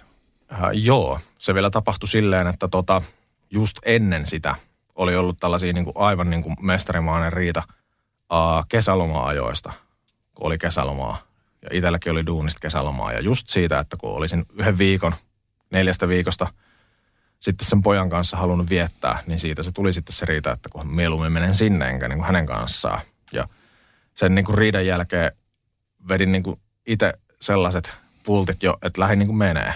Lähdin pariksi päivää ihan vaan niin kuin menee ja menin omien vanhempieni luokse ja vietin sen pojan kanssa aikaa ja siellä mietin sitä, oli silleen, että ei tämä tälleen niin kuin voi jatkua, että ei, ei tämä ole niin kuin vaan hyvä juttu enää. Että ei tämä niinku voi jatkuu näin, että nyt tämä niinku, tää vaan pitää loppua. Et tässä ei ole niinku, tämä ei ole mulle hyvää, eikä tämä ole niinku sille Mimillekään hyvää. Ajattelin silti niinku hänestäkin, häntä siinä. Ja ajattelin, että ei tämä ole varmaan hyvä suhde, että ei tälle niinku kannata jatkaa enää. Ja niinku tämän, näiden ajatusten jälkeen, siitä niinku siis aivan mu- muutama päivä siitä, niin pff, hän on niinku ilmoittaa, että joo, hän on nyt raskaana. Oliko raskaus suunniteltu vain niin sanottu yllätysraskaus? Uh, no se, se oli ehkä ylipuhuttu raskaus. Siinä oli, oli niin kuin ehkäisyt meillä käytössä kyllä, ja sitten niin hän, hän niin kuin sit siinä alkoi puhumaan, niin kuin, että mitä jos me tehtäisiin lapsi. Ja mä olin itse vähän, että no, että pitäisikö nyt vähän katsoa, että kun meillä ei ihan aina niin kuin hirmu hyvin mene. Että pitäisikö tätä nyt niin kuin katsoa ja miettiä vähän tätä asiaa. Ja just etenkin, kun tulee, niin kun tuli kesäloman riidat, kaikki pitkät niin kuin riidat siitä, että, että miten menee. Että monta päivää vaan riideltiin siitä samasta aiheesta, että kun mä haluaisin viettää aikaa mun lapsen kanssa, että mitä pahaa siinä on. Että mitä pahaa siinä on. Ja siinä oli sitä pahaa, että kun mä en halukkaan olla hänen kanssaan, viettää aikaa niin kuin se muijan kanssa. Mm. Ja tota, sit niin kuin, se oli tavallaan silleen, että se vaan niin kuin tapahtui sitten. Että sit hän niin kuin olikin vaan raskaan. Sitten sitä ehkä se ei ollutkaan ja sitten niin kuin olikin vaan se raskaus. Tavallaan hänen puoleltaan vähän niin kuin ehkä suunniteltu. Tavallaan ennakkoon haisteltu juttu, että mä alan niin kuin perääntyä ja mä alan niin kuin ole varmaan täynnä tätä hommaa. Miten tuo raskausaika meni suhteenne kannalta? Jatkuiko kohtelusi entisellään vai helpottiko missään vaiheessa? Se paheni. Millä tavalla? Raskaushormonit kun tuli siihen, niin siis hänestä tuli ihan hirviö. Siis niin kuin sitä, huu, sitä huutamista oli päivittäin. Ja mä muistan vaikka, kun me ostettiin TV, kun mä kuuntelin niin kuin verkkokauppa.comista Herttoniemeen asti sen TV, TV, kun mä sitä kannoin niin, kuin niin, että kun mä en osaa pitää sitä oikein päin ja varon nyt tota ja miten sä et nyt niin kuin pysty tähän ja et sä nyt saa sitä TVtä niin kuin metrossa pidettyä paikallaan ja siis niin kuin ihan, ihan tollaisia niin kuin pientä, pienestäkin asiasta. Ihan koko ajan sellaista niin kuin jatkuvaa syyttämistä ja sellaista niin kuin dissaamista ja sellaista, että se niin kuin oli ihan kauheata aikaa. Ja silloin mä muistan, että silloin mulle tuli itselläni ensimmäistä kertaa, mä masennuin todella vitun rankasti. Ja silloin niin kuin, ää, raskausajan ehkä viimeisen kuukauden ennen kuin se meidän lapsi syntyi, niin silloin mä ajattelin metromatkalla joka päivä, kun metro meni Kulosaaren sillalta, että ajaspa tämä metro tosta sillalta alas. Sä masennuit pahasti. Yrititkö erota kumppanistasi, kun huomasit itsessäsi tällaisia muutoksia? En. Miksi? En tiedä. En tiedä. En ehkä olisi niinku vaan pärjännyt. En mä osaa sanoa. Vai oliko sulle syötetty niitä ajatuksia, että et pärjää? Luultavasti. Luultavasti kyllä. Et ja sitten niinku ne masennuksen ajatukset oli, siis totta kai mä en niinku tajunnut niitä eka. Mä en tajunnut, että tämä on niinku vaan aika paha masennusjuttu. Että mä vaan niinku pyöritin sitä ajatusta päässä, että miten niinku nyt näin pääsi tapahtua, että tähän piti loppua. Ja nyt onkin tulossa niinku lapsi. Että mitä, mitä, mitä, mitä, mitä, mitä vittua on nyt niinku tapahtumassa. Missä kantimissa sun henkinen tilas oli tuolloin? Tosi huono. Se oli todella huono. Miten se näkyy sun käytöksessä ulospäin? No, mä olin sairaslomalla duunista sen takia, mutta en pystynyt edes lääkärissä kertomaan miksi. En, osannut, en saanut lääkärissä suutani auki, että koska mm. mulla on niin kuin himassa ihan karmea tilanne. Et mä vaan niin kuin keksin siellä sanottavaa, että no, että nyt on vähän tämmöinen rankka jakso, että ei oikein jaksaisi. Vai peittelitkö? Peittelin, nimenomaan peittelin ja häpäsin sitä tunnetta siitä, niin kuin, että en mä uskalla kertoa, että mulla on tuolla kotona puoliso, joka vaan niin kuin dissaa koko ajan, joka niin kuin haukkuu mun lasta ja joka haukkuu mua, joka haukkuu mun tekemisiä, joka haukkuu niin kuin melkein kaikkea, mitä mä teen. Ja ei niin kuin oikeastaan anna mulle edes happea tai tilaa sitten niin kuin olla. Saitko tukea tai haitko tukea keneltäkään? Ei. Et. Olisin saanut varmasti, mutta en hakenut.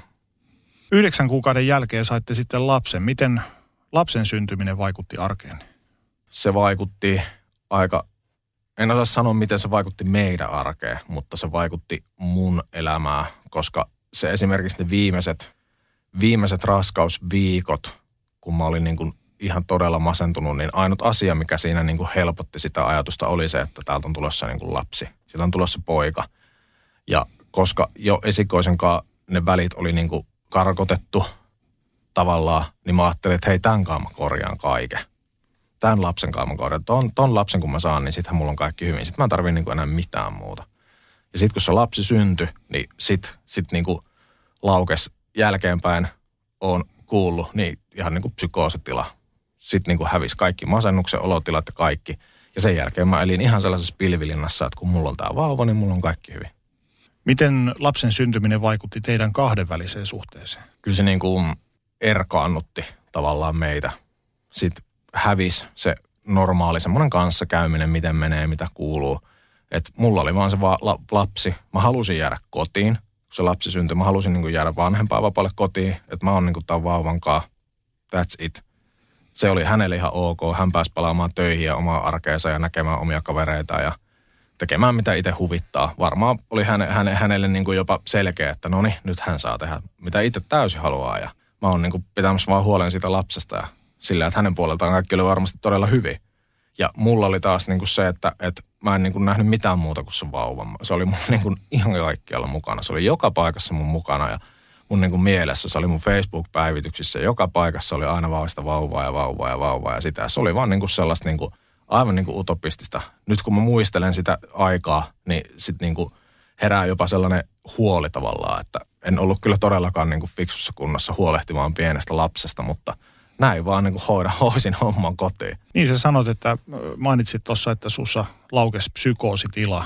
Joo. Ja se näkyy sitten tämmöisenä yltiöpäisenä hoivaviettinä muun Jo- muassa. Joo, se oli sellainen niin kuin hoivavietti onnellisuuden tunne siitä lapsesta. Että se oli niin kuin kaikki vaan. Mulla ei ollut niin kuin mitään muuta. Millään muulla ei ollut niin minkäänlaista väliä. Kyllä mä niin kuin ajattelin niin kuin silloin just, että tämä puoliso oli vaikka duunissa tai tälleen, niin, tai missä olikaan. Mä en edes en tiennyt, missä se oli välillä. No välititkö siitä, missä hän Ei, ei niin kuin mitään väliä, missä hän oli. Hän oli vaan niin kuin, saattoi sanoa, että hän lähtee töihin. En mä tiedä, oliko hän töissä, mutta jos oli, ei mulla niin kuin mitään väliä. Oli vaan, että hyvä, että meet. Että mm. mä saan olla niin kuin tämän lapsen kanssa. Mä saan hengaa tämän kanssa ja olla niin kuin tämän kanssa ja tehdä kaikkeni sen kanssa. Ja sit mä niin kuin vietin sitä aikaa sen lapsen kanssa silleen, että laitoin sen päiväunille. Ja sitten mä vaan istuin siinä sängyn reunalla ja katoin sitä lasta. Äitiysloman jälkeen lapsesi äiti palasi takaisin työelämään ja sä jäit koti-isäksi. Oletettavasti koit tämän koti-isyyden ihan sulle käsikirjoitettuna juttuna. Joo, joo. Siihen vaikutti varmasti just se niin kuin halu olla, olla isä ja olla niin kuin, koska se tyk, et, et tykkäsin lapsista, on aina pitänyt lapsista, niin se niin kuin korosti, korosti tavallaan sitä tilaa siinä, että, että nyt mä tämän niin kuin saan tehdä. Että nyt mulla on tämä lapsi, että nyt, koska se on meidän yhteinen, niin hän ei voi niin kuin erottaa meitä ainakaan. Oliko sulla mitään perheen ulkopuolisia kontakteja tuossa vaiheessa, esimerkiksi sun omaan perheeseen tai ystäviin? tosi vähän. Että omiin vanhempiin, ne asuu tosiaan paljon kauempana, niin ne välit oli niinku, siellä tuli käytyä, mutta ei siellä tullut puhuttua mitään. Vaikuttiko sun puolisosi, tuon aikainen puolisosi sun väleihin kotiväkeen? Joo, kyllä. Millä tavalla? No, äh, hän piti niin kuin heihin yhteyttä, vaikka mä en tiennyt. Hän kertoi niin kuin heille asioita, vaikka, vaikka niin kuin kyseli, kyseli välillä rahaa. Rahaa, että kun mä olin käyttänyt jotain rahoja, vaikka johonkin käynyt jossain, ostanut jotain. Sitten kun psykoosipäissään meet tuolla ja ostat, niin kuin, päätät mennä vaatekauppaan ja oot silleen, että hei, nyt mä saan tälle vauvalle tästä niin kuin satasella vähän kaikkea kivaa paitaa ja muuta päälle, niin mikäs tässä ollessa. Mutta sitten niin piti yhteyttä kertoa tavallaan niin kuin muuta, mitä on. Että meillä menee hyvin, että niin on täällä kotona ja viettää lapsen kanssa aikaa, mutta tuhlas nyt meidän rahat niin kuin lapsen vaatteisiin, että tarvittaisiin ruokarahaa ja näin. Sitten mä menin niin kuin siellä vanhempien luona, jos mä menin siellä käymään, niin en mä siellä niin kuin suutani saanut auki, vaikka kysyttiin, että miten sulla nyt niin kuin menee. Ihan hyvin menee. Näitkö mitään ulospääsytietä tuosta sun tilanteesta? Silloin en nähnyt. Miltä se tuntui? Ei se siinä, siinä vaiheessa, silloin kun se lapsi oli pieni, niin ei se siinä vaiheessa tuntunutkaan niin kuin miltään. Mites näin jälkikäteen? No jälkikäteenhän se on aika surullista. Kyllähän siinä olisi niin kuin pitänyt mennä jo kauan aikaa ennen sitä lasta. Ulkopuoliset ovat sanoneet, että nois, noihin aikoihin sä olit erittäin yksinäinen ja psykoottisen uupunut. Joo. Miten se näkyy ulospäin nämä oireilut? Mm, no ne näkyy vaikka silleen, että mm, tosiaan musaharrastuksen puolelta meni vaikka treenaa bändiporukalle ja tälleen, niin en saattanut sanoa sanakaan. En mitään. Tuijotin vaan tyhjää seinää, soitteli rummulla hommat läpi ja tuijotin tyhjää seinää ja lähin pois. Kaikesta huolimatta kumppanisi tuli toistamiseen raskaaksi. Joo. Miten se muutti kokonaisuuttanne? Mm, no se muutti sitä silleen, että ensinnäkin se toinen raskausaika ei näkynyt mulle millään tavalla. Mä en reagoinut siihen millään tavalla. En edes muista jälkeenpäin, että olinko kertaakaan neuvolassa mukana, vaikka tämän meidän, meidän keskinäisen ensimmäisen lapsen kanssa oli niin kuin joka neuvolassa. Oli niin kuin aina paikalla, hengitin sitä tietoa, mitä se niin kuin neuvolatäti antaa ja miten se lapsi voi. Toisenkaan ei mitään. Ei mitään. En muista, olinko neuvolassa. On saattanut olla, mutta että luultavasti on aina halunnut olla vaan sitten, niin kuin, että joo, mä jätän nyt, nyt vauvan kanssa tähän kotiin ja näin. Mä en niin kuin sisäistänyt sitä millään tavalla, että tähän on tulossa toinen. Ei niin kuin se, se ei antanut niin kuin mulle mitään tietoa. Ja sitten se vaan niin kuin tuli. Se vaan niin kuin tuli. Jos sun pitäisi kuvalla nyt tuon aikaista elämääsi, niin millaista se oli? Varmaan vankilaa, sellaista niin kuin henkistä, henkistä vankilaa. Sä oot joutunut kokemaan henkistä lähisuuden väkivaltaa. Oliko suhteessa ne fyysistä väkivaltaa? Ei. Ehkä silloin, kun ei ollut niin kuin niitä lapsia vielä, niin oli sellaista niin kuin tönimistä, mutta ei sen kummempaa. Miten tollasissa hetkissä, miten sä reagoit? Otin sen vastaan. En, niin kuin, en, ei käynyt mielessäkään antaa takaisin. Johtuen kasvatuksesta, kun on äiti ja sisko ja mummo kasvattanut, niin se arvostus on aika korkealla. Ei käynyt mielessäkään niin kuin laittaa kättä naiseen. Miten sitten tollaisten kohtaamisten jälkeen, missä on ollut fyysistä väkivaltaa, niin miltä se tuntuu susta? Kyllä se nosti niin kuin sitä vihaa ja sellaista niin kuin vääryyden tunnetta, että ei sulla ole oikeutta. Ei sulla ole nyt oikeutta alkaa mua tästä niin kuin tönimään tämän asian takia tai muuta. Sanoikin kyllä asiasta, mutta totta kai se käännettiin heti, että sä oot nyt tehnyt tälleen, niin miksi, miksi mä nyt en muka sua voisi tästä muistuttaa. Ja sitten se mun tekohan nyt ei ollut tietenkään mitään. Se oli just joku niin kuin väärin, väärin kaupasta tuodut tuotteet tai jotain. Kahden lapsen kanssa eläminen vaatii rahaa, joten sit sunkin piti mennä töihin, töihin takaisin ja jättää tämä kotiisyys taakseen. Minkälainen muutos se oli sulle? Se oli aika rankka. Siinä oli tosiaan vielä silleen, että kun tämä toinen lapsi syntyi, niin tämä meidän esikoinenhan oli ihan vaan vähän päälle vuoden. Eli toinen syntyi niin kuin, tuli aivan niin kuin heti, kun pystyi vaan suurin piirtein. Ja sekin oli vielä sellainen, että kun se syntyi, niin se tota, mulle valkeni se tilanne, kun lastensairaalassa annettiin niin tyttövaava syliin. Mm. Sitten niin tajusin, että niin joo, okei, nyt näitä on niin kuin kaksi. Aivan, kyllä, kyllä. Ja sitten lähti silleen niin kuin ryminällä taas psykoosit pois ja alkoi tulla aika kovat masennukset. Ja sitten tämä tytär sai, sai tällaisen niin kuin isän synnytyksen jälkeisen masennuksen. Mustahan tuntui, että se pilasi niin kuin kaiken. Se pilasi nyt niin kuin kaiken. Että vittu, miksi se tuli tänne, että, että mulla oli nyt niin hyvä tässä, että mä olin vaan tämän pojan kanssa hengailemassa ja tehtiin mitä huvittaa, kun pystyi olemaan kotona. Ei tarvinnut arjesta paljon huolehtia, ei tarvinnut kellosta tai päivämäärästäkään huolehtia. Pystyi vaan olemaan sen vauvan kanssa. Ja sitten siihen tuli se toinen, niin se niin kuin tuntui pilaavan kaiken. Sitten piti ottaa, alkaa, ottaa huomioon rahaa ja piti alkaa ottaa huomioon niin kuin kaikkea. Mikä oli se käänteen tekevä hetki, kun päätit, että nyt riittää? Oliko sellaista? Joo, se tuli kyllä sitten niin kuin vasta vuosia myöhemmin. Kuinka monta vuotta myöhemmin? Tästä tilanteesta kyllä silloin meidän yhteiset lapset taisi olla, olikohan ne nyt neljä ja viisi. Miten sä olit jaksanut kaiken ton ajan? Huonosti. Huonosti.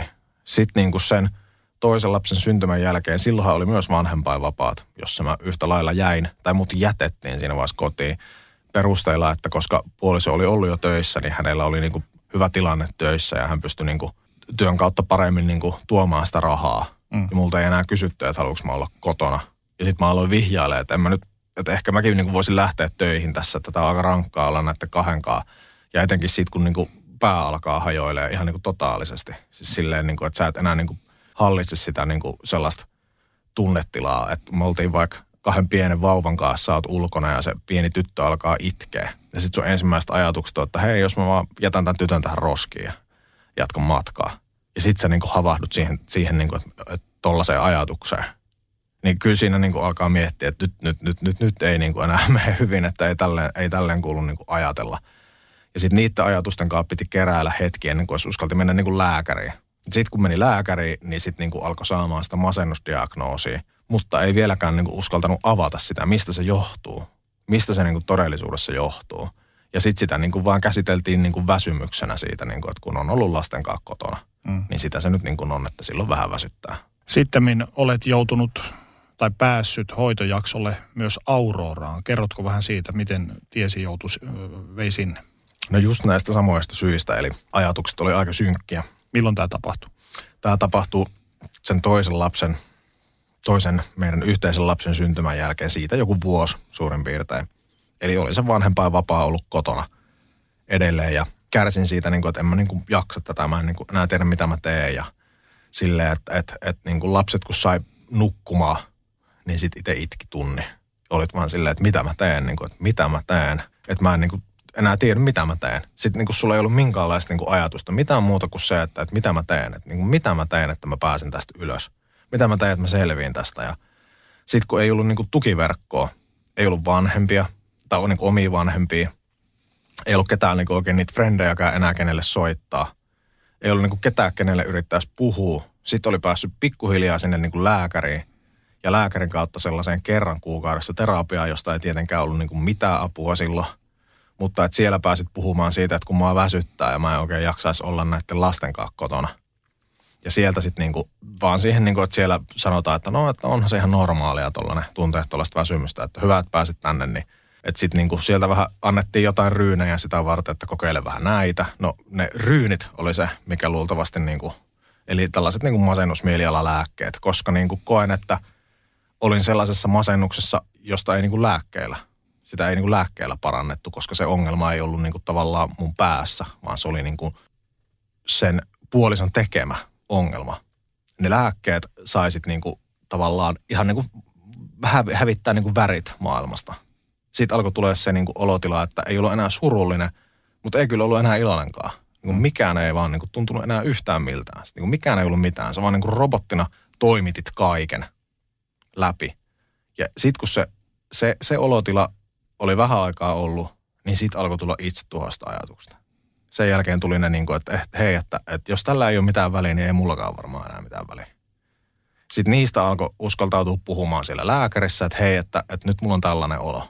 No sit vaihdettiin lääkkeitä. Sama uusiutuu, sama harmaus jatkuu. Vähän aikaa, pari kertaa sä sanot, että joo, että no ei ole enää sitä itse tuosta ajatusta. Mutta niin kuin, ei mua vieläkään niin kuin, mikään ei tunnu niin kuin miltään. Siis silleen, että jos niin kuin, mun oma äiti olisi kuollut silloin, niin mä olisin ollut varmaan vaan silleen, että no hm, semmoista, semmoista se on. Ihmiset kuolee. Sitten sen jälkeen sama homma taas. Sitten se lähtee siihen niin kuin itsetuhoiseen kierteeseen se, että no et, ei tässä mullakaan kyllä ei ole mitään väliä. Ja sitten taas sä sanot sen lääkärissä ja taas vaihdettiin lääkettä. Sama homma. Ja sen jälkeen, kun sen kolmannen kerran jälkeen oli käynyt sen sama harmauden läpi ja alkoi jo tietää, että nyt tämä tulee, että nyt tämä lähtee tähän, että kohta alkaa niin kuin, tämä tunne, että millä ei ole väliä. Niin sitten sitä alkoi olla silleen, että no millä ei kyllä varmaan enää olekaan väliä. Että eihän tässä ole niin kuin millään väliä. Ja siitä niin kuin lähti se Aurora-tilanne sitten, että että niin kuin millään ei ollut enää mitään väliä. Sitten tuli se itsetuhoinen ajatus, että mä en, niin kuin, mä en jaksa tätä enää. Ja sitten mä tein sen niin kuin viimeisen ollien korjen jossain vaiheessa, luulin tekeväni hyvin. Ja soittavani puolisolle kesken työpäivää, että hei, että mä en nyt jaksa enää. Että mm. mä en niin kuin jaksa enää. Mutta hänen reaktionsa oli siihen, että hei, sun on pakko jaksaa. Että mä oon nyt täällä duunissa, että, että mun pitää hoitaa mun duunit, että sun nyt on vaan pakko jaksaa. Reagoiko sun puoliso millään tavalla siihen, tai näkikö hän sinusta, että sä olet uupunut, sä olet masentunut, tai sä olet psykoosissa, tai että sulla olisi itse tuhoisia ajatuksia? Näkikö hän sinusta mitään tämmöisiä muutoksia? Ei hän niitä niin kuin varmaan nähnyt, kokenut. Koki varmaan vaan, että pysynpähän paremmin niin kuin aisoissa. Kun... Tiesikö hän, että sä oot käynyt terapiassa? Joo. Miten hän siihen reagoi? No kyllähän aina halusi tietää, mitä siellä on puhuttu.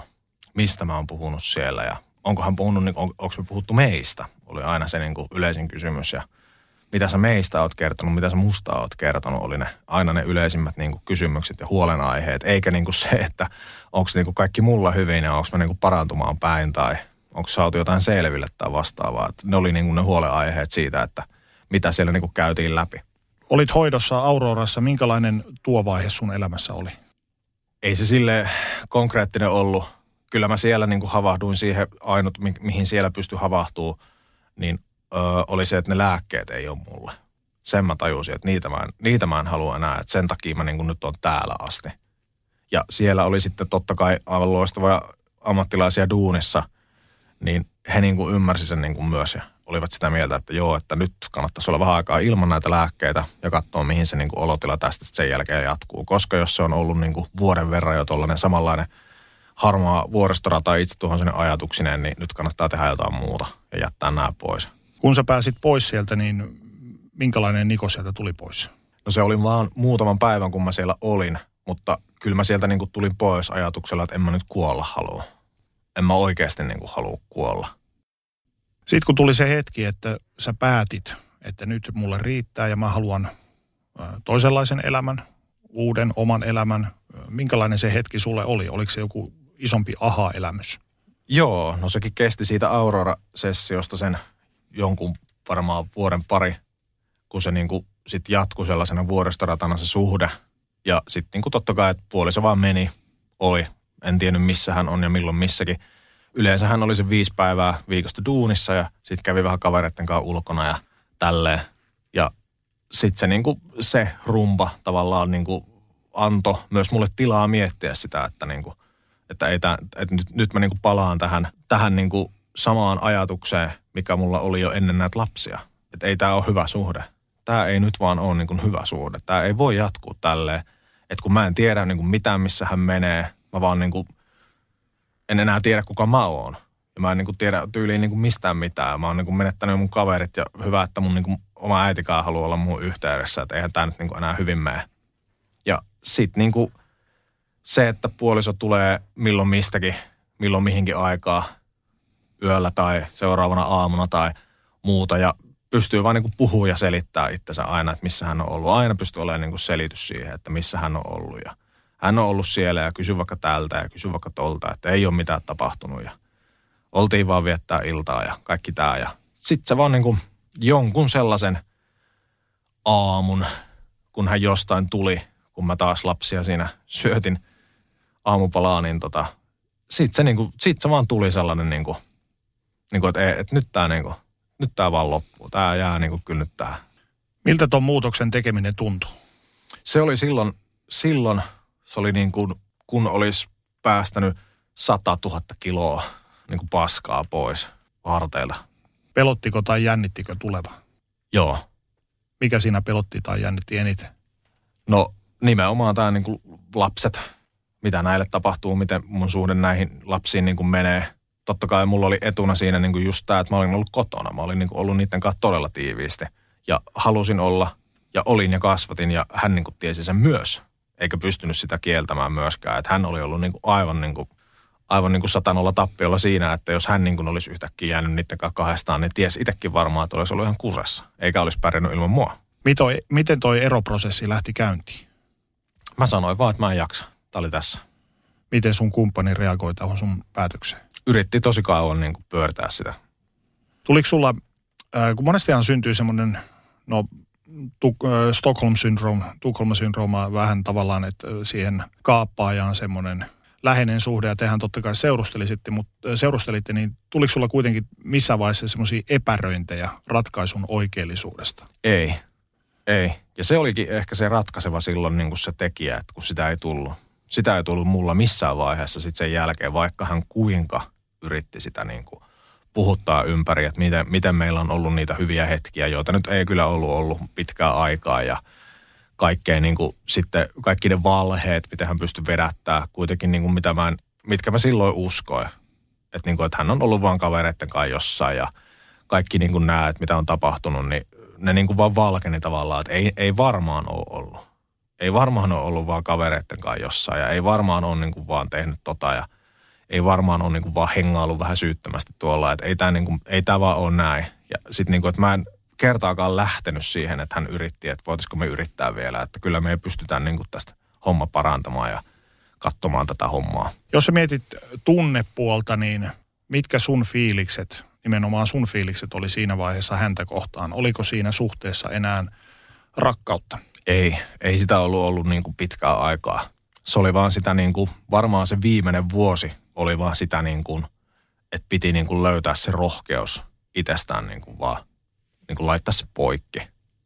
Kun päätit erota ja sait hoidettua tämmöiset käytännön asiat kondikseen ja muuta, niin mitä sä itse? Haitko itsellesi apua, vertaistukea tai hakeudutko terapiaan? Joo. Sitten lähdin terapiaan niin kuin tosi nopeasti. Minkälaista apua sait sieltä? Hyvää. Tosi hyvää. Hyvää keskusteluapua. Mikä sulle oli terapiassa suurin kokemasi aha-elämys susta itsestäsi tai siitä sun tilanteesta? Uh, kyllä se oli varmaan se, että en mä ole tässä tehnyt väärin. Minkälaisen uh, yhteydessä toi, keskusteluyhteydessä toi heräsi? No siis siinä, kun käytiin läpi näitä tilanteita, että niin kuin just vaikka tämä mun kertoma TVn kantamistarina tai muuta, tai sitten just niin kuin, että, että miten mä oon uskonut vaikka sen, että oma lapsi ei halua viettää mukaan aikaa mun kanssa, tai että kun ne niin kuin vaan, joku, joku sanoo sulle silleen, että hei, että, että, että ei, ei näin ole Mm. Ei, ei tämä pidä paikkaansa. Että miksi lapsia ei halua tai niin kuin, että te, jos sä kannat TVtä, tällaista flätti TVtä kainalossa, niin ei se nyt niin kuin ei sitä voi kantaa väärin. Se, se, on, se on vaan sellainen boksi, joka on sun kainalossa, että et sä oot tehnyt niin kuin mitään väärää siinä. Että tavallaan, että joku vaan pystyy niin kuin perustelemaan ne asiat tavallaan niin kuin mulle. Miten sulla lähti toi oman itsetuntosi ja minäkuvasi rakentaminen tuon suhteen jälkeen? Jos mietitään sitä hetkeä, kun sä oot eronnut ja päässyt elämään omillas, niin miten sä aloit rakentaa sitä itseäsi uudelleen? No se, sehän lähti aika pohjalta just silleen, että koska itsevarmuus oli ihan niin kuin todella huono ja kaikki tämä, että ainut mitä mulla oli jäänyt tavallaan siitä, siitä 22-vuotiaasta itsevarmasta kaverista oli se musaharrastus. Ei mitään muuta oikeastaan ollut jäänyt. Niin, niin tota, se, se oli yksi, mikä auttoi siihen, että mä pystyin niinku muistamaan, että hei, tätä mä oon ainakin tehnyt aina. Tätä mä oon tehnyt aina ja tässä mä oon muuten aika hyvä. Ja sitten niinku, piti, piti pystyä sanoa itselleen, että tämän mä niinku osaan. Ja kyllä sitten niinku se avoimuus, mitä pystyy alkaa vaikka kaveripiirissä ja bändiporukassa niinku kertomaan, että mitä on tapahtunut. Kun kaverit niinku katsoo oikeasti sille ihan suu auki, että oho, olisinpa tiennyt. Oletko pystynyt korjaamaan suhteesi aiheuttamia vahinkoja läheisiisi, kuten esimerkiksi just esikoiseesi, jonka sä oot hylännyt, tai sitten sun perheesi ja kavereihin? Joo, kyllä mä niinku omiin vanhempiini tai omaa äitiä ja isosiskoa, heihin on ollut tavallaan aina silleen niinku välit, mutta kyllä nyt niinku ajan myötä on, kun on pystynyt kertomaan, mitä paskaa se on niinku sit oikeasti ollut, niin he on pystynyt sitä ymmärtää. He on, he on niinku antanut sitä tukea ja ymmärrystä, että, että, niinku, että hei, että se on nyt takana päin ja me ollaan niinku sua varten täällä. Että jos on jotain, niin me ollaan sua varten täällä. Kavereita on jäänyt edelleen, siis niinku niitä parhaita, ei edelleenkään ole niinku enää elämässä. Onneksi on tullut uusia kavereita, mutta sitten on niitä jotain, joita ehkä vähän kaipaa vielä, että voisi niinku ottaa yhteyttä ja sanoa, että hei, että, että niinku, haluatko kuulla Deepin tarina, mitä tapahtuu, että miksi me ei ollakaan nähty. Mites, mites esikoisen kanssa? Pikkuhiljaa, pikkuhiljaa. Mutta hän, on jo, hän alkaa olla jo niinku vanhempi, vanhempi silleen, että hän ymmärtää asioita, että on pystynyt niinku nyt aika rehellisestikin kertoa, että, niinku, että mä en ole nyt kyllä halunnut sulle tätä ja mä en ole halunnut meidän väliin niinku tätä. Että tämä on tapahtunut nyt niinku vasten mun tahtoa ja mut on vaan niinku kääritty tällaiseen. Ja hän on onneksi ollut sen verran vanha ja onkin nyt vanha, että niinku ymmärtää. Hänelle pystyy puhumaan niinku tavallaan ihan niin kuin asia on.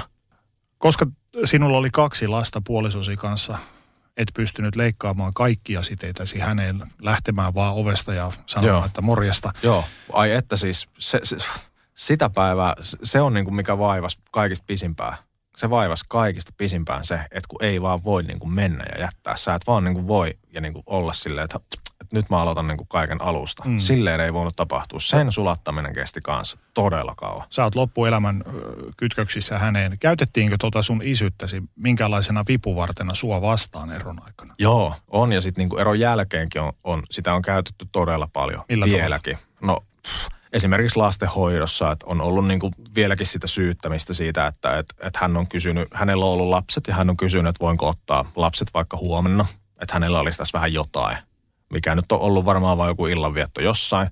Ja sitten mulla on ollut niinku vaikka duunit tai jotain muita omia juttuja. Ja sitten mä oon sanonut, että en mä pysty, että mulla on tässä niinku, mulla on tässä omat harrastukset tulossa ja tälleen, että mä, mulla on sovittuja juttuja, että en mä voi ottaa. Niin sitten siinä haukutaan vaan taas, että, no, että ei, lasten isä ei voi enää luottaa ja kaikkea. Kaikki pitää hoitaa itse ja tällaisia niin repliikkejä sieltä niin tullut, tullut edelleen. Ja se on vieläkin sellaista todella vaikeaa, koska niin tämä ihminen on aika naarasistinen – ja onkin niin kuin ihan naarsisti ihminen, joka niin kuin on pitänyt tavallaan itsekin hyväksyä, niin kuin, että omalla tavallaan mä oon halunnut antaa hänelle anteeksi. Ja sanoakin se ääneen, että, että hänelle voisin antaa anteeksi, koska niin kuin, hän on vaan niin kuin sellainen. Mm. Hän ei voi itselleen mitään. Hänen pitäisi itse itselleen pystyä myöntämään niin kuin se, mm. että hänessä on niin kuin ihan helvetisti sitä vikaa. Ja hän on niin kuin sairas tässä tapauksessa, että niin kuin, miten joku voi toimia tuolla tavalla. Että olisiko se kivaa, kun hänelle tehtäisiin noin. Mutta hän osaa silti niin kuin – kääntää ne asiat puolelle. Ja kuten sanoin, niin kuin niin viranomaistenkin kanssa on saanut todistella itseensä aika pitkällä. Erostanne on kulunut nyt viisi vuotta ja olet uudessa suhteessa. Mitä tuohon uuteen suhteeseen ryhtyminen tuntui? Miltä se tuntui tuommoisen jälkeen? Se oli vaikeaa. Mikä siinä oli vaikeaa? Myöntää vaikka niin kuin rakkaus. Myöntää se, niin kuin, se niin kuin, että hei, että, että niin kuin, mä tykkään tästä ihmisestä ja se tykkää musta ja sitten se niin kuin luottamus oli kanssa niin todella vaikea niin kuin yrittää saada niin kuin hänelle. Ja sitten se, niin kuin, se, mitä niin kuin on tapahtunut itselleen, sen niin kuin avaaminen ja kertominen oli kanssa niin aika rankkaa ja vaikeaa alkuun. Että kyllä siinä niin kuin pitkään mentiin, että hän ihmetteli vaan, että miten ihminen voi olla noin ahdistunut. Mitä toi kaikki kokemasi opetti sulle susta itsestäsi? Kyllä se varmaan ihan elämää ja inhimillisyyttä on opettanut, mutta kyllä se ennen kaikkea on opettanut niin kuin tavallaan sitä, että, että niin kuin en mä ole tässä toiminut väärin. Mä en ole tehnyt niin kuin huonosti tai olen jotain asioita tehnyt väärin, jotka niin kuin ei kuitenkaan ole sellaisia, mitkä olisi niin, kuin niin isoa vahinkoa tehnyt.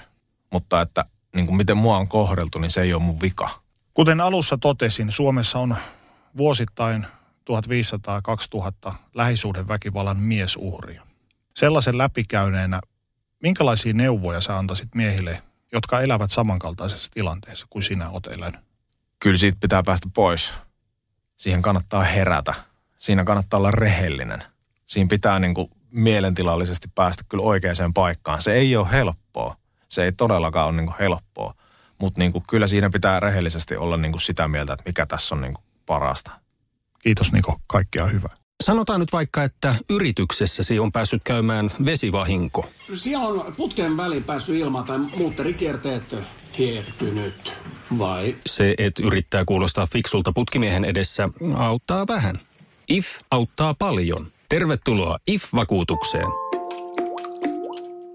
Ja nyt on tullut aika päivän huonolle neuvolle. Kysyit tarotkorteilta, mikä korko sinun kannattaisi valita. Oi, kappas, aurinkokortti. Voit unohtaa kaikki korot. Keskity vain sisäiseen matkaasi. Huonojen neuvojen maailmassa Smarta on puolellasi. Vertaa ja löydä paras korko itsellesi osoitteessa smarta.fi.